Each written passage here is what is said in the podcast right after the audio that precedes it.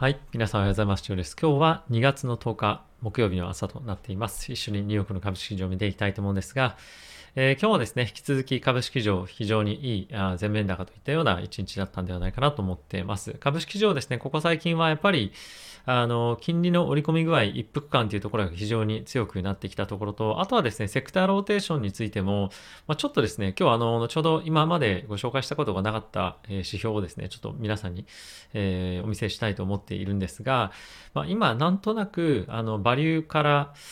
あの、資金が抜け始めるかもしれないなというか、まあ、一旦ちょっとこの、セクターローテーションが、まあ、ある程度、ある程度ですね、銘柄によってはまだ続くかもしれませんけれども、まあ、終わるというか、そういったタイミングが来てるんじゃないかなと思うので、まあ、そのあたり今日ちょっと詳しくご紹介をしていきたいと思います。あとはですね、今日は FED 関係者からのコメントも出てきましたので、えー、金利の織り込み具合というところも含めてですね、一緒に見ていきたいと思います。えー、今日結構重要なニュース多いと思いますし、まあ、あの、転換点になるようなタイミングになる可能性結構あるんじゃないかなと思っているので、えー、ぜひ最後まで動画ご覧いただけると嬉しいです。えー、早速見ていきたいと思うんですが、その前にですね、えー、このチャンネルはファンズ株式会社様にスポンサーになっていただいております。えー、ファンズはですね、個人が企業に対して、え間接的にですね、貸付という形で、え投資ができるプラットフォームになってまして、年収500万円前後、資産1000万円前後で、え投資をですね、していらっしゃる方が非常にご利用されているプラットフォームになってますので、ぜひ概要欄の方からチェックしてみてください。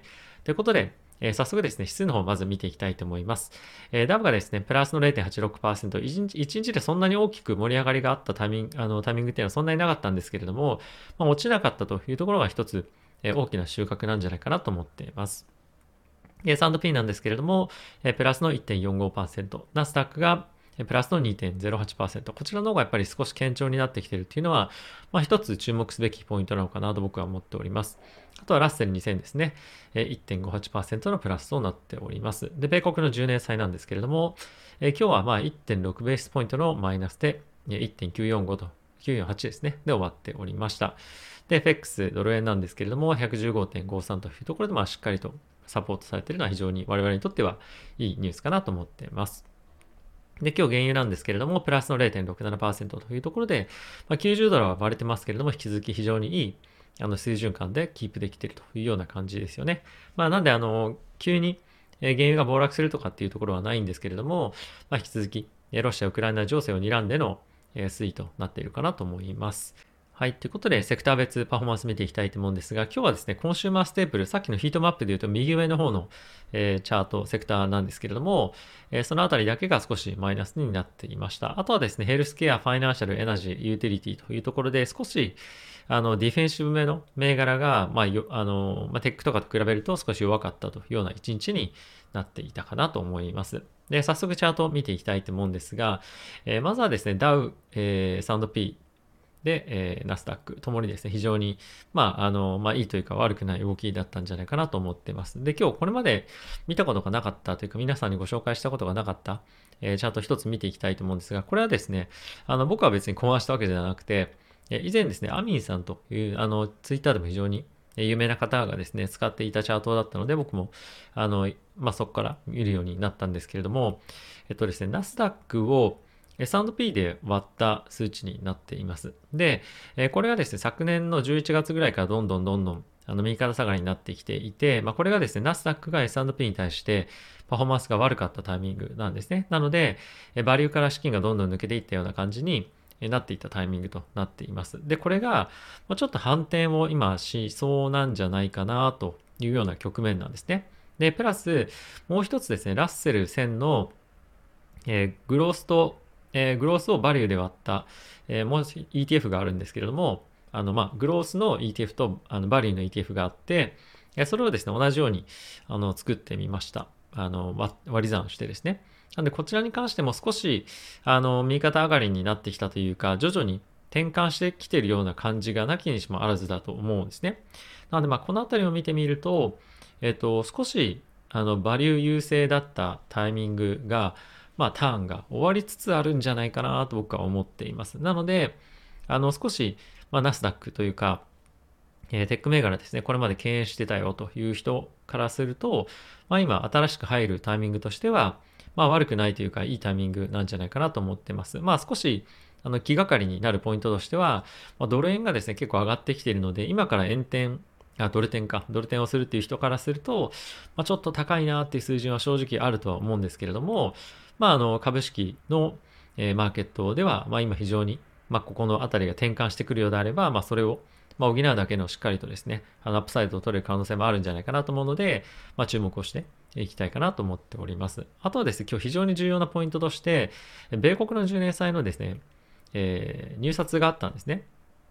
で、その入札が、まあ、ここ、本当にしばらくないぐらいの強さで、この1点、まあ、今94ぐらいですけれども、で、まあ、すごい強く、マーケットでは買いが入ったということで、まあ、一定程度、この辺りでの、その、金利水準が非常に魅力的であるということで、まあ、この後どんどんどんどんあの金利が上がっていく方向っていうよりも一定程度この辺で揉み合うっていうような状況が、まあ少なくとも続くんじゃないかなというような見方も一つ出てきているかと思います。まあそういった観点からすると、まあ、やはり金利もある程度、まあここから大きくドーンと、えー、まあそんな短期間です。あの、ロケットみたいにピューっていう風に行く感じでは、まあないのかなと思っているので、え株式を買いやすいような環境が、えしばらく続いてもおかしくないなと思います。あとやっぱり3月の15、16に FOMC があったと思うんですけれども、まあ、そこに向けて、マーケットとしてやっぱりその50ベースポイントをり、あの利上げがないんであれば、そこで25ベースで終わればもう一段株価がま跳ねるというところもあるかと思うので、まあ、このあたりについては株式先行のマーケットに徐々になっていく可能性十分あるんじゃないかなと僕は今ちょっと見てはおります。で、まあ、その先行指標になるかどうかは別として、僕は結構先行指標になるんじゃないかなと思って見ているのが、えー、仮想通貨ですね。に関して結構より金利にセンシティブなマーケットでもあると思うので、ビットコインに関しても、まあ、しっかり今伸びていると。プラス、まあ、イーサもですね、まあ、新しく、まあ、直近の高値更新というか、日々連日、どんどんどんどん上値を切り上げていっているような状況になっているので、まあ、このあたり見てみても、リスク許容度っていうのが一つ上がってきてるんじゃないかなと思います。まあ、あとはですね、さっきも、えちょっとですね、ヒートマップ見たんですけれども、え大型テックよりも、まあ、あの、それよりも小型って言ったらおかしいですが、メガテック以外のところが結構買われているんですよね。で、そのあたりを見てみても、少しマーケットがリスクテイクに対して、積極的になってきてるっていうところが一つ見えると思うので、まあ、今はですね、会話として結構いいタイミングじゃないかなと思うので、あの、積極的にある程度買っていってもいいんじゃないかなと思います。まあ、あとは中国の方も、これすごいチャート見づらくて申し訳ないんですけれども、例えば1ヶ月ぐらいで、まあ、見てみると、まあ、この辺りですごいあの買いが激しく、あのまあ、売り買いが激しくなってきていて、まあ、ある程度そこを内感っていうのも出てきてるっていうふうに、まあ、この辺りであの見ても取れなくはないかなと思うので、マーケットのその至るところで、まあ、結構底内感みたいなところもえ出てきていると思います。まあ、あとはですね、これカーニバルクルーズ、まあ、以前もちょっと触れましたけれども、まあ、こういったところが反発してきたりとか、今日は後ほどニュース見ていくんですが、あのコロナからもう脱却するっていう動きが世界中で結構加速してきそうな今状況にはなっているので、まあ、今あの株式への追い風が、ま結構吹いてきているような感じにはなっているのかなと思います。ちょっと個別株、まあ、あの追っていくというきりがないので、この辺で終わりたいと思うんですけれども、さっきちなみに僕が見ていた、あの、ラッセル1000、これアメリカの中で1000、あの、1000、1000個のあの大型株なんですけれども、バリューの方が、すみません、グロースの方のティッカーがですね、IWF で、えっ、と、バリューの方のティッカーが IWD ですね。なので IWF 割る IWD というところで見たりとか、あとはナスダック割る S&P ですね。まあ、このあたりに見たりはしております。はい。で、ここからニュース見ていきたいと思うんですが、えー、まずはですね、FED の関係者、クリーブランドの総裁からのコメントがありましたけれども、each meeting is going to be in play と。まあ、これどういう意味かというと、毎回の FOMC の中で、まあ、金利があの本当に上げるかどうかみたいなところを積極的に議論していく場になるでしょうということがコメントとして出ていました。で、これ聞くとかなり怖いなっていうふうに思うんですけれども、まあ、その一方でですね、3月のえー、FOMC のタイミングで50ベースポイントは、まあ、やる必要はないですよと。で、その前提として積極的に QT ですね、バランスシートの縮小は行っていく必要があります。なので、何をやるかっていうと、えー、不動産の、えー、まあ、モーゲッジバックトセキュリティというふうに言われてますけれども、まあ、そういったものを、債券をですね、あの、売っていくと、積極的に売っていく必要があるというふうには言っています。まあそういったことをやっていくことで、50ベースポイントの利上げは避けられるんじゃないかということで、まあある程度そのマーケットはそんなに大きく反応はしていないんですけれども、まあ、やはり50ベースポイントの利上げがないというところは安心感にはつながっているんじゃないかなと思います。はい。で、続いてですね、もう一人、アトランタ連銀の総裁なんですけれども、えー、今年に関しては3回の利上げは、まあ、可能性十分あるでしょうと。ただし、それ以降に関しては、まだ分かりませんというのがコメントとして出ていました。で、これの真意なんですけれども、やっぱりですね、年の後半に、これヨーロッパの方でも言われてるんですが、行くにつれて、まあ、インフレがですね、収まってくる可能性が、まあ、あるんじゃないか、収まってくるんじゃないかって見方は結構まだ強くしっかりとあると思います。なので、まあ、このあたりについては、あの積極的に利上げを先にどんどんやっていくっていうよりも、まあ、ある程度状況を見ながらですね、えー、対応していきたいというのが、結構その、まあ、今の本音というか状況ではあるんじゃないかなと思います。今やっぱりマーケットかなりしっかりと利上げを織り込んでますけれども、まあ、これが織り込みすぎてたっていうことが、まあ、今可能性としてま十分にあるというようなま水準なんじゃないかなとで、今の織り込み具合なんですけれども、まあ、昨日よりもですね、これ50ベースの利上げを少し若干織り込んでいて、現在27%の織り込み具合になっていますと。で、ちなみに12月の利上げのタイミングでのあの利上げ織り込み具合なんですけれども、もうですね、あの85%ぐらいは5回の利上げ織り込んでるんですね。まあこれを多いかどうか捉えると捉えるかっていうのは、ま、人それぞれかもしれませんけれども、まああの6回の利上げもまあ、大体60%弱ぐらいはですね、織り込んでいたりとか、まあ、もしこれがちょっと織り込みすぎてましたよね、なると、やっぱりその株式市場のあのショートカバーを含めたですね、上昇っていうのが起こる可能性も十分強くあると思うので、まあ、このあたりは、まあ、CPI とかですね、まあ、今週発表ありますし、来週の来週の FOMC の議事録もありますけれども、まあ、そのあたりを見ながら徐々に判断をしていくというところが必要になってくるかなと思います。あのいずれにせよですね、あの、すごい積極的な、例えば CPI が高かったからといって、じゃあこれが6回、7回の利上げに急にドーンと織り込むべきなのかっていうふうに考えると、まあそれは正直、あの、わからないっていうのが一つあると思うんですが、僕はそこに、あの、株式にドーンと落ちる理由はそんなに正直ないというか、必要ないかなと僕は思ってます。今やっぱり世界で、あの、脱コロナが本格的になっていく中で、まあ、そうなってもし行けばですけどね、あのやっぱりその供給面のしまあ、物資だったりとか人的な供給が、まあ、徐々に解除されていくと思うので、経済もより活発になって、経済の成長もさらに、まあ、鈍化することなくですね、保っていくことができれば株式上はしっかりと成長に向かってまた大きく、えー、アップサイドいけるんじゃないかなと僕は、僕はですね、思っております。はい。で、えー、もう一つ気になるポイントとしては、あのウクライナ情勢ですよね。あのロシアがウクライナに攻めていくとすると、まあ、原因は120ドルいくんじゃないかというふうに、まあ、言われていますと。まあ、これ、ストラテジストの見解ではあるんですけれども、また一方で別の方がですね、今日 CNBC でも言っていたんですけれども、え、ー、と、年末にかけてですね、結構供給が、原油の供給がさらに高まってくるんじゃないかというふうに言われていますと。でもちろん短期的に100ドル、120ドルいく可能性はあるんですけれども、まあ、そのあたりを見込んでみると、年末までに今の原油の価格よりも下がってることの方が高いんじゃないかっていう人も言ってる人もいます。なので、まあ、結構ですね、原油高くどんどんどんどん上がっていくみたいな感じで見てる人がなんとなく多そうなあの雰囲気ではあるんですけれども、まあ、結構詳しい人は、まあ、そうじゃないんじゃないかっていう人も、まあ、言ってるというところで、まあ、一応こういう記事は出てるんですが、別で、あのそういったニュースでコメントしてる人も、まあ、専門家ではいるので、まあ、そのあたりもちょっとお伝えをしたいかなと思って、今回このニュースも一緒に取り上げてみました。で、ウォール・ストリート・ジャーナル見ていきたいと思うんですけれども、えー、ちょっとですね、あの、今、ここまで話してきたところとは若干ずれるんですが、えー、SEC がですね、ここ最近、あの、ヘッジファンドですとか、あの、プライベートのその、あの、ファンドですね、が、ものすごくですね、上場株式だけではなくて、まあ結構その、なんですか、未上場のあのところに対して投資をしていったりとか、あとはですね、そこに対してその、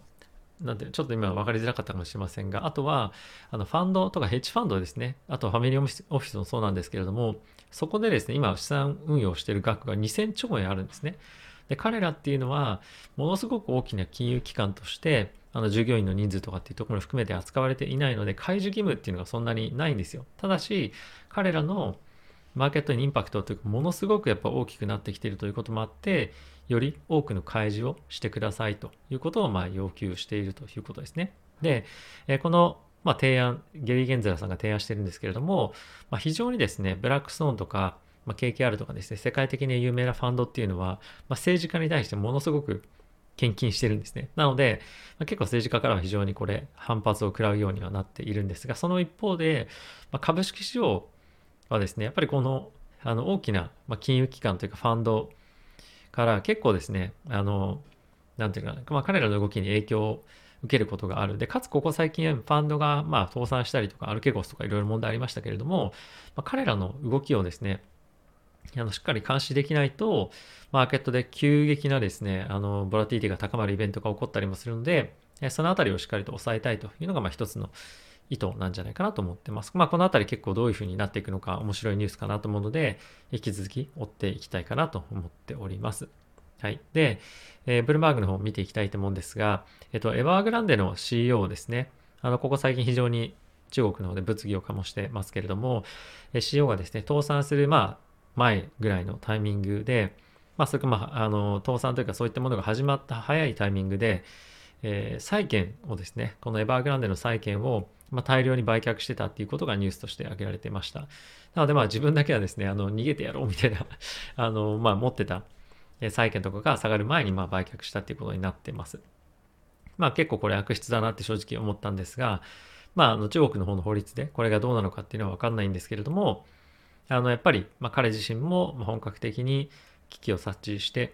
いたということかと思いますし、まあ、これがいかに根深い問題に、えなってるかっていうことが、ま、こういったところにも現れているんじゃないかなと思うので、まあ、このあたりは、あの、もしかするとまた第2弾とか第3弾みたいのが出てくる可能性もなきにしもあらずかなと思うので、まあ、注視はしていきたいかなと思っております。はい。まあ、あとはですね、アメリカの方であのコロナの改善のトレンドっていうのが今非常にまた強く出てきている、来るんじゃないかというふうに言われてはいるんですけれども、えー、まあまだまだもっと改善の余地があるというところもありますし、まだ本格的な改善には向かってないというところで CDC の所長がですね、コメントはしていました。ただし、えっと、まあ世界を見てみると、これスウェーデンでもそうなんですけれども、えー、コロナの規制が全面解除されていますよということだったりとか、まあ、あとは、えっと、シンガポールかな、香港ですかね、に関しても、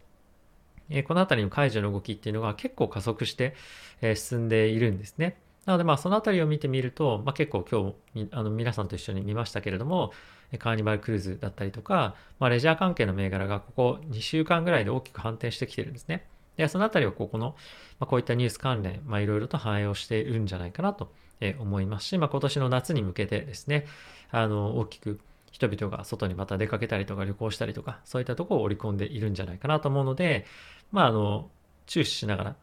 見ておくといいんじゃないかなと思ってます。まあ、あの、その一方で、また変異株がですね、ちょっとアメリカの方で、あの、感染を人にしてるとかっていうわけじゃないんですが、下水の中で、えー、新しいコロナウイルスが見つかったりとかっていうのはしてはいるので、まあ、いつ大きな変異がまた、あのマーケットをですね、脅かすか分かりませんが、まあ、今、人への感染という観点からは、ま、かなり落ち着いてきているというのが現状じゃないかなと思ってます。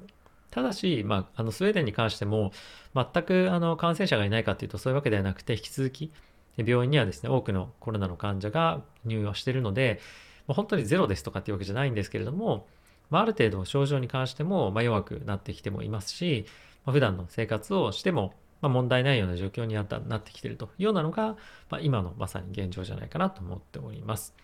はい。ということで皆さん、え、いかがでしたでしょうか？株式マーケット非常にいい、え、状況になってきてるかなと思いますし、まあ、ここからもう爆上げだみたいな感じじゃないんですけれども、まあ、ある程度さっきも一緒に見た通り、まあ、転換点に来てるんじゃないかなと思うので、あの、もちろんまだまだ原油とかも含めて、えー、情勢も、世界情勢もあるので、アップサイドを狙えるんじゃないかっていうふうに見てる方も多いかと思うんですけれども、まあ、結構このタイミングで、えー、バリューに切り替えても、まあ面白いんじゃないかなと僕は思っております。やっぱり将来的にアップサイドを長く狙っていくんであれば、まあ、バリュー株っていうのは、あのまあ、僕はですね、あんまりあの魅力的には正直に映らなくて、やっぱり長期的に成長していける企業だったりとか、あのまあ、産業ですよね。そこにベットするっていう方が僕は確実性が結構高いんじゃないかなと思うので、まあ、そういう方が僕はいいのかなと思ったりはしています。はい。ということで、いかがでしたでしょうか？まあ、今日の内容もですね、また何か少しでも参考になればいいなと思ってお伝えさせていただいたんですけれども、まあ、ちょっとですね、ここ最近、あの、2日3日、えー、配信をちょっとお休みしたらですね、おそらくですね、Google じゃなくて YouTube のアルゴリズムさんがですね、僕の動画をアップしてくれなく なってですね、ちょっと再生回数が若干落ちて悲しい思いをしているんですけれども、まあ、継続してですね、あの動画配信を続けていきたいなと思っております。もしよかったらですね、このチャンネルご友人とか、まあ、あの、周りの人に紹介していただけたら嬉しいかなと思いますし、まあ、Twitter とかでも共有していただけると非常に嬉しいです。ではまた次回の動画でお会いしましょう。さよなら。